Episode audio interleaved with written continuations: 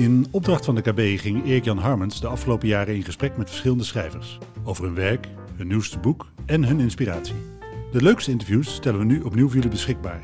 In deze serie Gesprekken met schrijvers. Volg de KB voor nog meer inspirerende podcasts over literatuur, erfgoed en bibliotheken.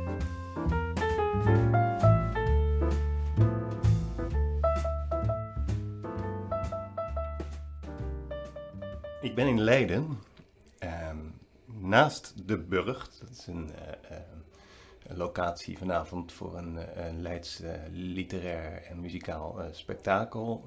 Volgens mij heet het iets met, het heeft iets met Olympus, toch, Charlotte? De Leidse Olympus. De Leidse Olympus, zo heet het. Ja, en de tagline is: De dichtgoden dalen neer op de Leidse Olympus. Holy. jij bent een van de dichtgoden vandaag. Zo- ja, Dat, dat nemen we gewoon even aan. ja. Ja. Dat is in ieder geval de locatie. We zijn om de hoek bij de Burgt. Mocht, eh, mocht u luisteren en geluiden horen op de achtergrond, zijn dat geluiden die komen van hier vlakbij, waar eh, op dit moment het festival wordt opgebouwd. Eh, u bent op bezoeker van literatuurplein.nl of u bent bezoeker van het YouTube-kanaal van Literatuurplein. Dat kan ook heel goed. En het komende dikke half uur praat ik met Charlotte van den Broek. En ik praat met haar over haar prachtige dichtbundel Nachtroer. Nachtroer. En achterop, en ik ben altijd dol op flapteksten, Charlotte. ik zit er zelf altijd weken op te puzzelen van wat ik dan achterop een boek zou moeten zetten. En eh, wat mij meteen eh, trof was de eerste regel van de flaptekst, namelijk... Dit zijn gedichten als nomadische behuizingen. Ja. Een nomade trekt rond. Eh, een huis staat, normaal gesproken is dat één plek. Nomadische behuizing is dus een, een contradictie, maar dan zo bedoeld. Ja. Kun je daar iets over vertellen aan de lezer die denkt, huh, nomadische behuizingen? Ja, het is ehm, inderdaad een tegenstelling en eh, misschien ook een zwaarwichtige omschrijving. Maar het is wel juist, omdat eh, de bundel, als ik er een thema zou moeten opplakken, ehm, wat niet hoeft, maar als ik het dan zou moeten Ja. doen, dan eh, zou het thema ontheemding zijn. En de bundel leest eigenlijk, hoe is opgebouwd en zou moeten lezen, ik zou mezelf verbeteren, als een soort eh, dwaaltocht op zoek naar dan een plek die je als thuis zou moeten kunnen omschrijven. En dat lukt niet echt. Vandaar dat het iets nomadisch blijft hebben en je telkens een klein onderdak vindt in eh, een beeld of in een persoon of in een plek, maar dat er dan toch weer iets wringt waardoor het niet echt een huis wordt en dan trek je verder. Dus vandaar komt Ja. de nomadische behuizing. En waar staat een, ehm, een huis of een thuis in dit geval voor? Ehm, in, het, in, een, in, één, eh, in één reeks staat het voor echt letterlijk het ouderlijke huis, maar dat is maar een heel klein aspect. Ehm, het staat enerzijds voor de poëzie, dus het is poëticaal, maar ook voor ehm, de relatie tot de ander of een ander, dus intermenselijker opgevat. En die drie thuizen spelen alle drie een rol in deze bundel. Ja, het zijn mogelijkheden. Eerder dan dat ze als thuis eh, gevestigd worden in de gedichten. Ja. Het zijn mogelijke. En is die bundel ook een onderzoek in die zin? Is het een onderzoek naar wat een thuis kan eh, vormen? Of eh, hoe, hoe heb je dat aangepakt? Ik bedoel, hè, je zegt het is een soort thematiek. Ehm, is dat dan iets wat je dan eh, in al, op allerlei manieren gaat onderzoeken? Of, of is een thema meer iets wat je overkomt? Goh ja, thuis is dan eigenlijk het antithema, want het gaat over ontheemding. Dus Ja, eh, dat is waar, ja. het gebrek aan, Het eh, gebrek aan aan een thuis Ja. vinden of willen vinden. Hmm. ook wel. ehm, is dan wel iets wat er... Ja, hoe gaat dat? Dat is vaak in het begin van zo'n proces... eh ben je allerlei gedichten aan het schrijven, los van elkaar. Ik was ook nog helemaal niet aan een nieuwe bundel aan het denken toen ik begon te schrijven. En dan opeens ziet je de draad en merk je in jezelf... Ah ja, ik zeg eigenlijk vaak hetzelfde op heel andere manieren, dus dat zal iets zijn wat ik moet vertellen. En dan Ja. ga je dat uitwerken en componeren en ja, dan heb je. Ja, ik vind het zo moeilijk om erover te praten, omdat dat. eh, iets heel complex is, omdat dat vaak ook in een aaneenschakeling van beelden zit, meer dan in eh, dat dit boek nu alles is wat ik daarover te zeggen heb of zo. Ja. Ik zou denk ik nog een heel leven over eh, dwalen en thuis zijn kunnen nadenken of gedichten kunnen schrijven of daar iets anders mee kunnen doen. Ik vind het ook heel goed om dat even vast te stellen hoor. Ja. Eh, gesprekken over gedichten of over dichtbundels zijn in die zin een beetje lastig. Hm. Omdat ze voor een groot deel misschien ook wel op intuïtie worden gecomponeerd. Eh, en daar word je daarna gedwongen om daar een soort rationeel over te praten. Als je Ja. begrijpt wat ik bedoel. Ja, en bij mij schrijven ook iets dat eh, gebeurt tot het op is. En dat is ook iets wat ik in de vorm... Ja, tot het op is bedoel ik echt tot het buiten adem is of moe is of eh, uitge- zo uitgestrekt is dat het niet meer... ehm, dat het gaat liggen, zeg maar. En dat heb ik ook in de vorm geprobeerd, want het zijn allemaal heel lange gedichten. Maar dit is dus iets intuïtiefs, hè? Ja. Want ik, ik richt me altijd eventjes tot de luisteraar naar deze podcast die niet zo vaak gedichten leest. Ah, Snap je? Ja, ja. Dus, eh, en die zal misschien, eh, totdat het op is, totdat het gaat liggen, dat klinkt dan eh, heel... Misschien ehm, een beetje te zweverig. Ja, maar dus eh, ook niet heel erg. Kijk, we kunnen me ook ehm eh, eventjes ehm, heel eenvoudig benaderen. En er is bijvoorbeeld een gedicht in de bundel dat gaat over niet kunnen slapen. Drift. Ja. ja. Een ochtend die dan uiteindelijk binnenvalt. Een soort indringer. En gaan we straks natuurlijk, ga ik je dan vragen ook om dat gedicht even voor te lezen. Maar als eh, iemand zo'n, eh, nou ja, laten we zeggen, zo'n gedicht over eh, slapeloosheid, een eindeloze nacht gevolgd door een ochtend als een indring. Is dat een gedicht dat ehm, begint bij niet kunnen slapen? Ja, omdat dat iets is waar ik nu toevallig persoonlijk ook last van heb gehad. En eh, dat bracht voor mij, zowel overdag als 's nachts, een heel groot gevoel van ontheemding mee. Omdat je een beetje tussen, tussen alles door valt. Want je bent overdag moe en s'nachts klaar wakker. En, eh, Ja. dus de dingen verschuiven een beetje, waardoor je je in je nacht niet meer geborgen voelt of veilig genoeg om te slapen. En overdag bent je dan ook niet echt deelnemer of zo. Bent je bezig met het feit dat je moe bent Ja. en niet geslapen hebt. En, En s'avonds denk je aan eh, de kans van slagen dat je die nacht zult slapen. Ehm, ja. Mm, maar iets wat voor mij met die ontheemding samenhangt, is een soort eh, overload aan prikkels en eh, een soort jachtigheid of haastigheid eh, waar, ik, waar het ik zich tot verhoudt. Op een bepaald moment had ik ook zo'n hoog tempo in mijn leven. Dat, bijvoorbeeld emotionele dingen of praktische dingen die ik overdag niet aan toegekomen was, dan dacht ik, ah ja, dat kan nu. Want nu ben ik niks fysiek aan het doen. Ja. Dus nu kan ik daar in mijn hoofd mee bezig zijn s'nachts. En dat was dan zo'n systeem geworden of zo, waardoor ik dan uiteindelijk de slaap niet meer kon vatten. Ja. Ja. En eh, het ontheemde bestaat dat dan ook uit het feit dat de rest van, de, van Antwerpen wel slaapt en jij niet? Antwerpen woon je. Ja. Eh, dat is... Ja, ik sliep... Ik kon altijd wel goed inslapen, bijvoorbeeld. Ik sliep dan van 12 tot 3, Hm. 4 uur s'nachts. En dan werd ik wakker. En dat stuk tussen 4 en 7, half 8, wanneer de meeste mensen dus opstaan, is echt ondraaglijk lang. Omdat je dan inderdaad beseft, iedereen is nu aan het slapen. Ja. En ik zou ook moeten slapen. En ik heb het ook nodig om te slapen. En het gaat niet. Nee. Dus dat is zo'n soort eh, ja, wasteland van de, van de 24 uur van de dag, zeg Ja. maar, die periode. En je, je hoofd is op dat moment te druk. Er zijn allemaal signalen, er zijn allemaal impulsen, er zijn Ja. allemaal dingen aan de gang. Ja. ja. En kun je dan een hele zware pil nemen? Oh nee, ik, dat is... ehm, Nee, dat, eh, dat wil ik niet. nee. nee. Nee. Dus ik heb eigenlijk... ge- naar een- ben naar een slaaptherapeut geweest. En zij heeft mij zo eh, begeleid in een slaapdagboek bijhouden. En in overdag momenten creëren om af te winden. Zodat je dan s'avonds, s'nachts die drang niet meer... Die, of ja, die beweging niet meer moet maken om ook nog te gaan afwinden voor je dan kunt gaan slapen. Afwinden betekent dat je dingen verwerkt. ja, of eh, naar beneden komt Ja. qua energie. Ja, en, eh, precies. Oh ja. ja. Ja, ja, ja.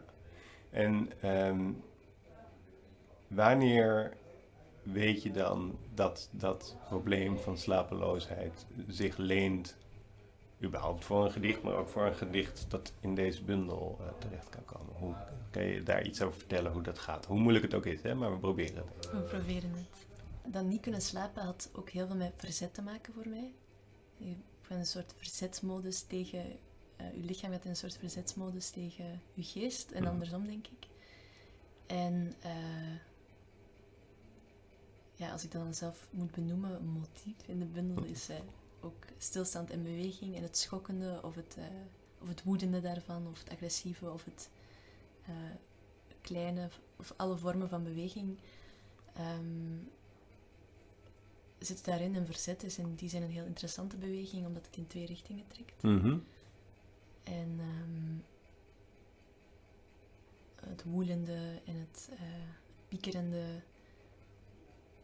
en die tegenstrijdigheid dus tussen een fysiek moe lichaam, maar een, een heel eh, ja, gemene, wakkere geest op dat moment, eh, leek mij passen in de beweging die de bundel ook maakt. En dan is er nog een soort pas de deux tussen eh, jou en de ander die daar ook ligt, maar die uiteindelijk dan wakker wordt. Of, eh, of zich omdraait bedoel ik eigenlijk. Hè? Uiteindelijk draait die ander zich om, maar dat duurt best heel lang. Dus Ja. daar is ook nog een soort strijd. Ja, en het laat, blijft ook een beetje in het midden of hij fysiek bij in dat bed ligt of in herinnering Ja, ja, bij ja, in dat bed ja, ligt. ja. Ja, ja, ja. ja, en dat gaat de lezer zo ervaren, want dan ga, ga je het gedicht voorlezen, maar we prikkelen hem nog eventjes. Dus Nee. eh, de, de, zeg maar, het is die beweging, eh, die strijd, dat laken, het zijn dat soort Hm. elementen die dan schrijfwaardig maken. Zo. Dus je zou niet zo snel een gedicht schrijven over de eh, treurnis van niet kunnen slapen. Goh, dat is... eh, vind ik moeilijk om op te antwoorden. Dat zou ik misschien te pathologisch vinden of zo. Want Dat bedoel ik, gaat, ja. Ja. Ehm, ja, als het goed gedaan is, kan alles natuurlijk. Hè. Eh, Alles kan, maar dat betekent nog niet dat je het wil. maar zeg, het, het gedicht staat niet in de bundel omdat het over slapeloosheid gaat, maar de manier waarop het over slapeloosheid gaat. Daarom heb ik besloten om het in de bundel op te nemen. Ja, precies. Oké. Zou je het willen voorlezen? Ja. Hm.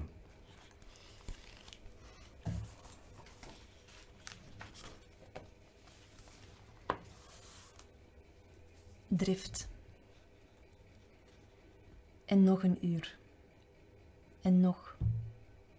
En nog geen ochtend. Tegen het raam een of andere zachte regen. Daarachter het eerste verkeer. Het ruisen rond me zwelt op tot een nieuwe ruimte. Kant en klare oceaan zoals die klinkt op relaxatie-cd's. Het omgeeft je. Volledig. Dan maakt het licht de kamer leeg. En het heeft veel weg van overleven. Alles een tijdstip en een grondgebied willen geven. Mensen een bevattelijke fysica. Een schuifspanning bijvoorbeeld. Zoals wind bij het schuren over een wateroppervlak deeltjes verplaatst. En dat dat achteraf niet eens uitmaakt. Het volume hetzelfde gebleven. Het blauw zonder schakering. Doet het ertoe? Wie wat van wie heeft meegegraaid? Of wie er als laatste recht bleef staan? Feiten worden altijd door structuren ingehaald, ochtends de tanden tot grind gebeten, de mond leeg van verweer. En ik heb het geprobeerd vannacht. De vissen op de kust weer in het water geprobeerd. De vissen terug in hun leven te gooien en weer de vissen weer in leven in het water te gooien, dat heb ik geprobeerd. Doet het ertoe? De armen in het ledige in elkaar uit te strekken. Amper is er plaats tussen verleden en bot en laken. Uit meer blijken we niet gemaakt. Continental breakfast op bed. De schijn van een plek die ons toe kon komen, zonder schoorsteen of waakhond of ogen. Maar wonen doen wij nergens, tenzij in hotelkamers of in het crematorium. En het zijn de mensen die sterven en de dieren die doodgaan. Elk een ander soort nekschot, even hulpeloos de laatste scheve stand van de mond. Strekt de dag zich uit. In een lange, lange nacht. Wakker. Van vroeger en woede en drang. Duurt de dolen langer dan de horoscoop beloofde. Langer dan het duurt voor straten zich verleggen om een stad opnieuw te ontwerpen. Ontkoppeld van herinnering. Van het valse geel van de straatverlichting, zelfs afscheid krijgt daarin een gloed en ik wil het niet. Kies in plaats daarvan een orgaan om in pand te leggen. Draai me zo vaak in de lakens om, tot ook jij je omdraait en een driehoek een lijn wordt. Arend en prooi geen wet, een spel maar. Komt dan de ochtend, het optrekkende verkeer en messcherp dat licht. Raap dan de tanden op, laat de vissen liggen. Vroeger en woede en. Mm. Is dat een samenvatting voor de, de, de, de drukte in dat hoofd? Ja. Ehm, en voor het verzet ook. Eh, ik dacht eigenlijk dat alle geesten zo werkten, maar ik kom nu meer en meer tot de conclusie als ik in gesprek erover ga dat veel mensen daar ook geen last van hebben. Maar ik heb de neiging om altijd terug te denken, om altijd terug te koppelen naar ehm, eerder wat voorbij is dan wat er nu is of nog moet komen of zo. Ik, ik leef echt soms achterwaarts in mijn hoofd. En eh, ik denk dat dat neurologische processen zijn, of neurologische verbindingen waar ik last van heb, die heel achter- associatief werken. En, achteruit in de trein gaat zitten. ja, die heel associatief werken. En als ik Mm. iets beleef, dan meteen associëren aan iets gelijkaardigs. Of, waardoor die ervaring eigenlijk altijd al bijna eh, besmet is, eh, of nooit nieuw of op zichzelf kan staan. Hmm. En eh, Maar is dat melancholisch? dat denk ik wel. Oké. Dus, oh, ja. Bernlef heeft een mooie eh, omschrijving hè, voor die ziekte, de Mhm. melancholie. De melancholicus ziet in het heden wat in de toekomst verleden zal zijn. Oh ja. Dat, als ik dat citaat lees of als ik daaraan denk, dan, denk, dan herken ik eh, die sprongen die je maakt en die lijnen die je eigenlijk verkeerd trekt heel erg. En is die melancholie ook iets dat jou kan overvallen in zo'n nacht? Ja, zeker. Ja. Ja. En denk je dan ook niet alleen, eh, is melancholie misschien een verlangen naar dingen die voorbij gaan? Of eh, niet willen dat dingen voorbij gaan, kan je ook nog, dat is weer iets anders, maar dat zou ook nog kunnen.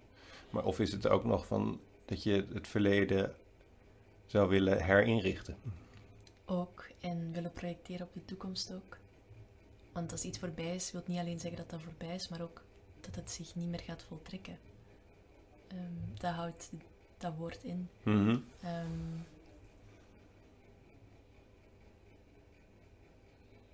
en er zijn altijd dingen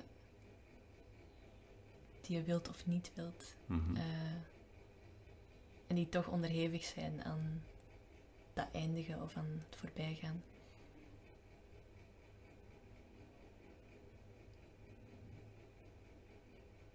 Mm. Ik denk dat je op een bepaald moment ook. eh zit ook in de bundel. en zo in een soort eh, cirkelredenering terechtkomt. Want eh, het is namelijk wel voorbij. En je kunt je wel verzetten daartegen. Maar je raakt niet verder dan een verzet. Dat is zoals toen bijvoorbeeld Trump verkozen was. ehm, vond ik ook heel vervelend van mezelf. Maar ik raakte ook niet verder dan de verontwaardiging. Ik bleef in die verontwaardiging cirkelen. Ja. En ik dacht, ja, als ik daar nu voorbij kan denken, dan kan ik denken hoe ik mij ga, beginnen denken hoe ik mij ga verhouden tot dat. Of hoe ik eh, iets ga doen. Want daar, de, dat is nog het belangrijkste uiteindelijk. Dus je kunt... Soms kan een emotie je, je handelingen of je eh, oplossingsgericht denken of zo echt blokkeren. Of bij mij is dat toch het geval, in, in ieder geval het geval. Ja. Ehm,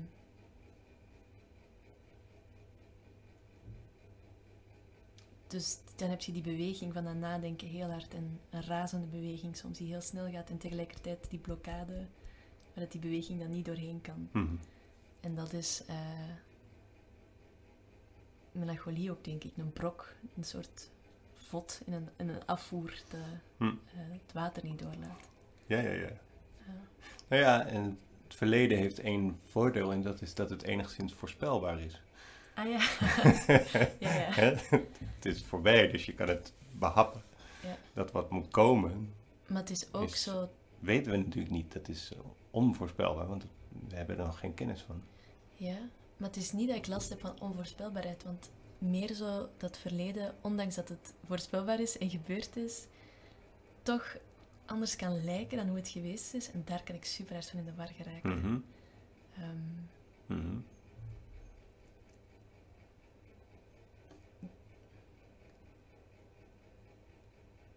Want je verandert ook zelf constant. En eh, dan gaat je dingen die heel vanzelfsprekend waren vroeger in vraag beginnen stellen. En dan wordt alles zo'n beetje... Dan wordt dat, dat stugge of dat voorbije van het verleden ook wankel opeens. En dan komt, kan daar toch terug beweging in komen. Ja. Ehm, en dan blijf je bezig eigenlijk. hè. Nou, dat is natuurlijk zeker bij de liefde zo. Een onderwerp dat een redelijk belangrijke rol ook in de bundel speelt. Maar daar heeft natuurlijk ieder zijn eigen verleden. Een Ja. eigen beleving Ja. van wat eh, achter eh, je ligt. En eh, daar, dus dat zijn tenminste twee visies. Maar vaak hebben ook nog mensen omheen ook nog wel iets, Mm. een beeld ervan. Hè? Dus er zijn allerlei zienswijzes. Mm. Ehm, dus wat, ja, dan zou je de vraag kunnen stellen, is welke is de juiste of zo, snap je? Die van u is altijd de juiste. Gelukkig. Ja. en ik bedoel niet die van u, Nee, nee, nee, maar- eh, die van het subject is altijd Ja. de juiste. Ja, ja. Goh, maar ook... Maar wat niet altijd wil zeggen dat je gelijk hebt. Ehm, maar je kunt wel alleen daarop vertrouwen, denk ik. Hmm. Hmm. Met wat geluk vallen die ook samen, hè? de verschillende blikken. Dus dan... Ja.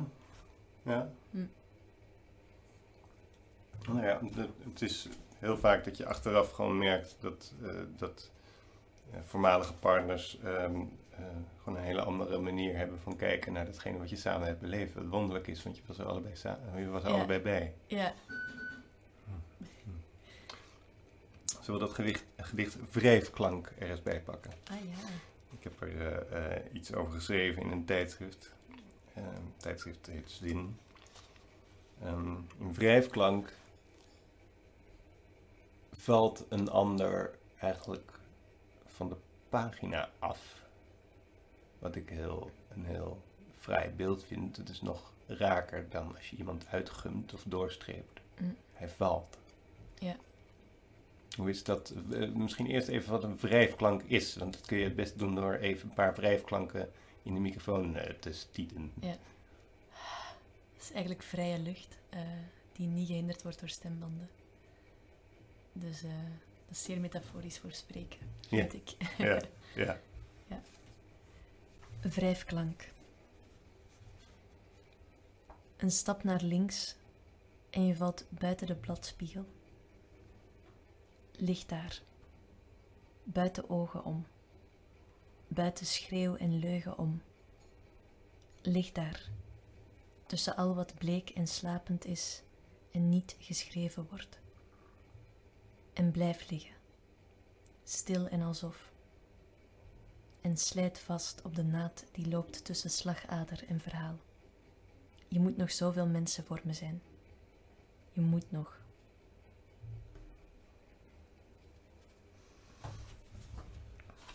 Ehm, eerder in de bundel eh, is een gedicht dat heet Algemene voeding, fris, drank, sterkdrank en tabak. Ja. En dat eh, lijkt me eh, een, een bord dat kan staan bij een avondwinkel. Nachtroer is een avondwinkel. Mhm. Vertel eens iets over deze avondwinkel voor mensen die hem nog niet kennen.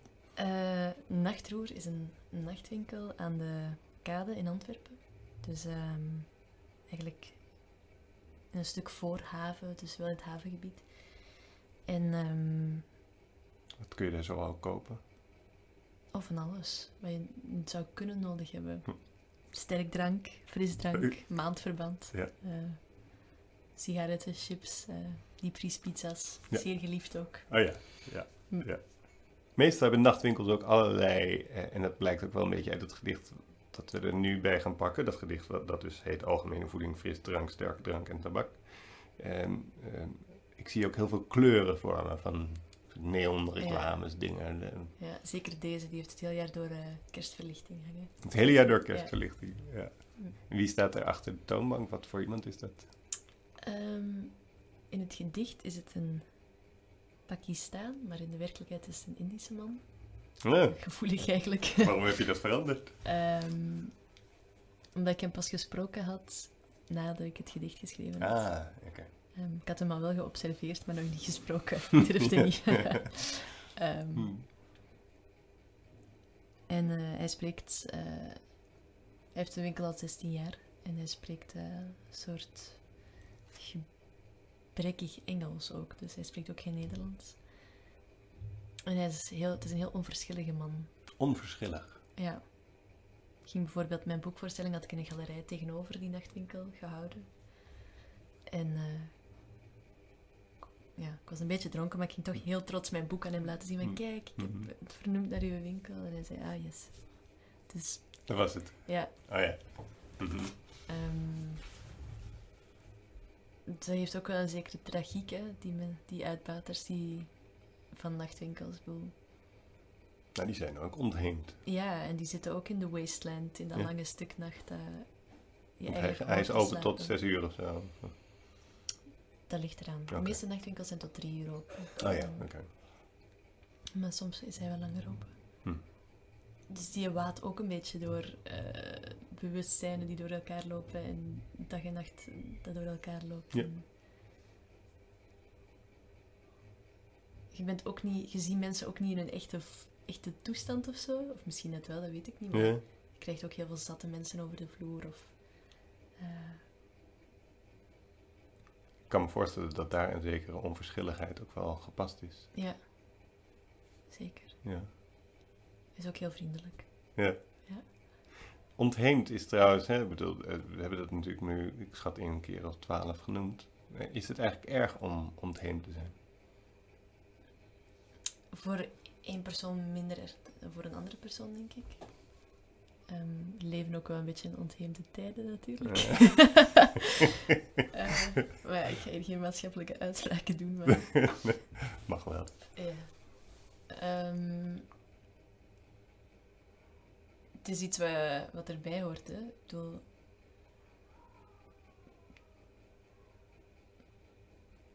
Moet ik dat, moet ik dat verwoorden?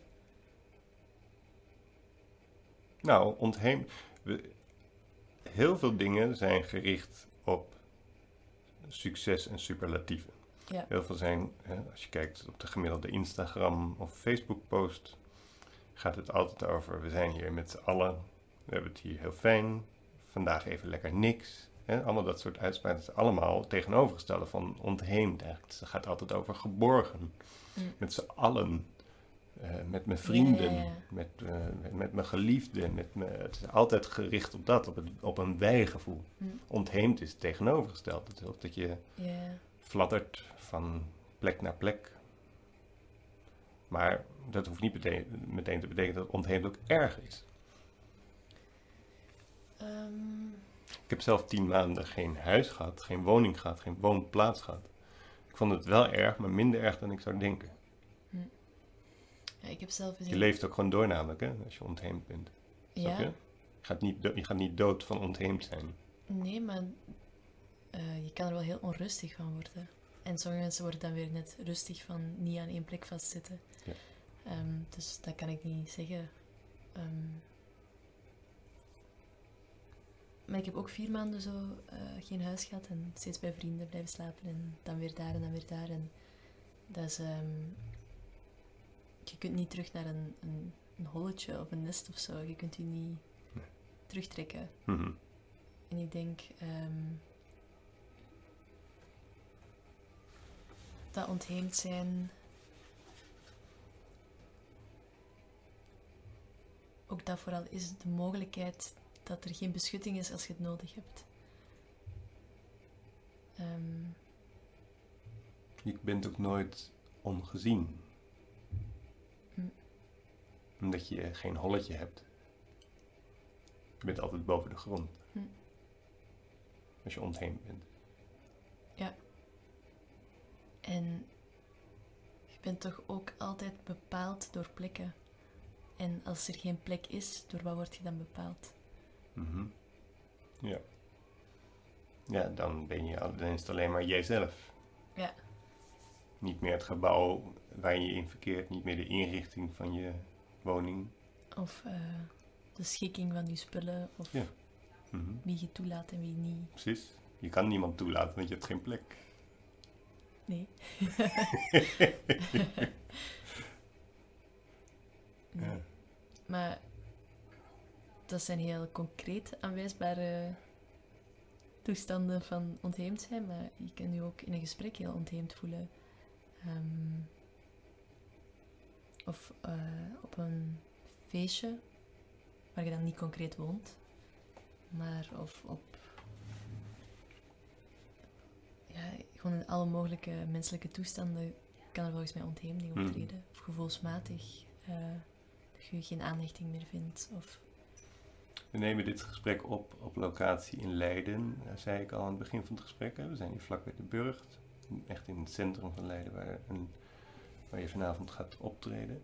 Als je vanavond, nou niet specifiek vanavond, maar als je op een podium bent, ehm, ben je dan het tegenovergestelde van ontheemd? Ben je dan thuis? eh, ja, al zou ik het, vind ik het zo pathetisch geformuleerd. Ja, maar dat- maar het is wel waar. ik laat het toch maar even gaan. Ja, ja. Ehm, ja, op een podium staan is heel veel controle aan hebben. Hè. Ik, snap dan niet dat mensen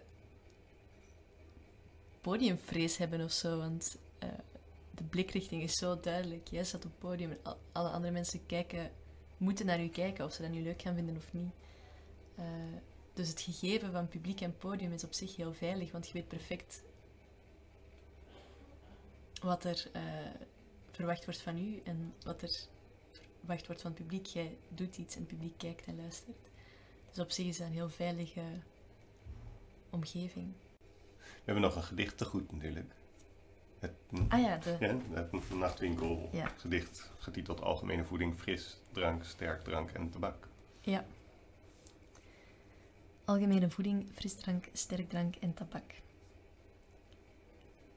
Tussen de lichtslangen glanst een troostende koopkracht.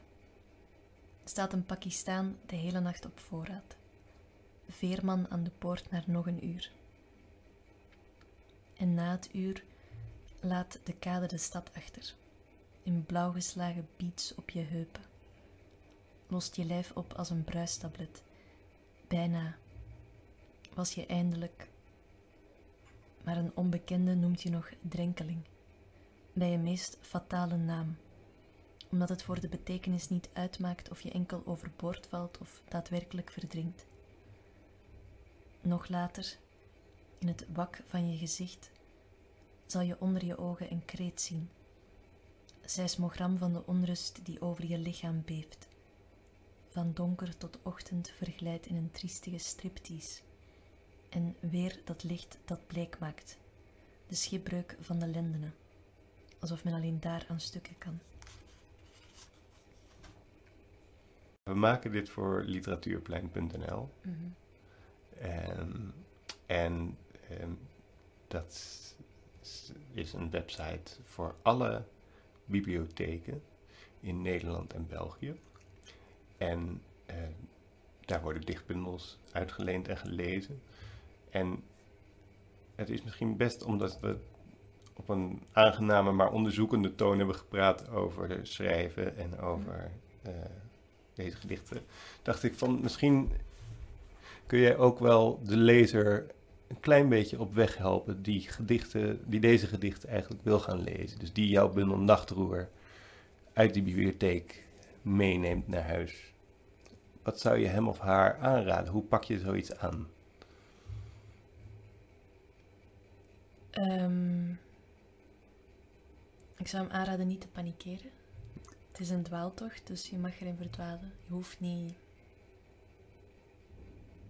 alles te analyseren of te begrijpen om, ehm, denk ik, in de inhoud te geraken. Hm. Ik denk dat de beweging en de bereidheid om die beweging mee te maken, dat dat eh, zou ik althans heel mooi vinden als de lezer dat ervoor over zou hebben. En ik denk dat ondanks die mogelijkheid tot verdwalen er wel genoeg eh, stapstenen zijn om de overkant te, halen, omdat de boek ook wel heel hecht gecomponeerd is en je sowieso een pad kunt uitstippelen met bepaalde beelden of eh, manieren van formuleren. Of, ehm, dus vanaf als er iets roert, zoals in de titel, ehm, zou ik al eh, heel dankbaar zijn.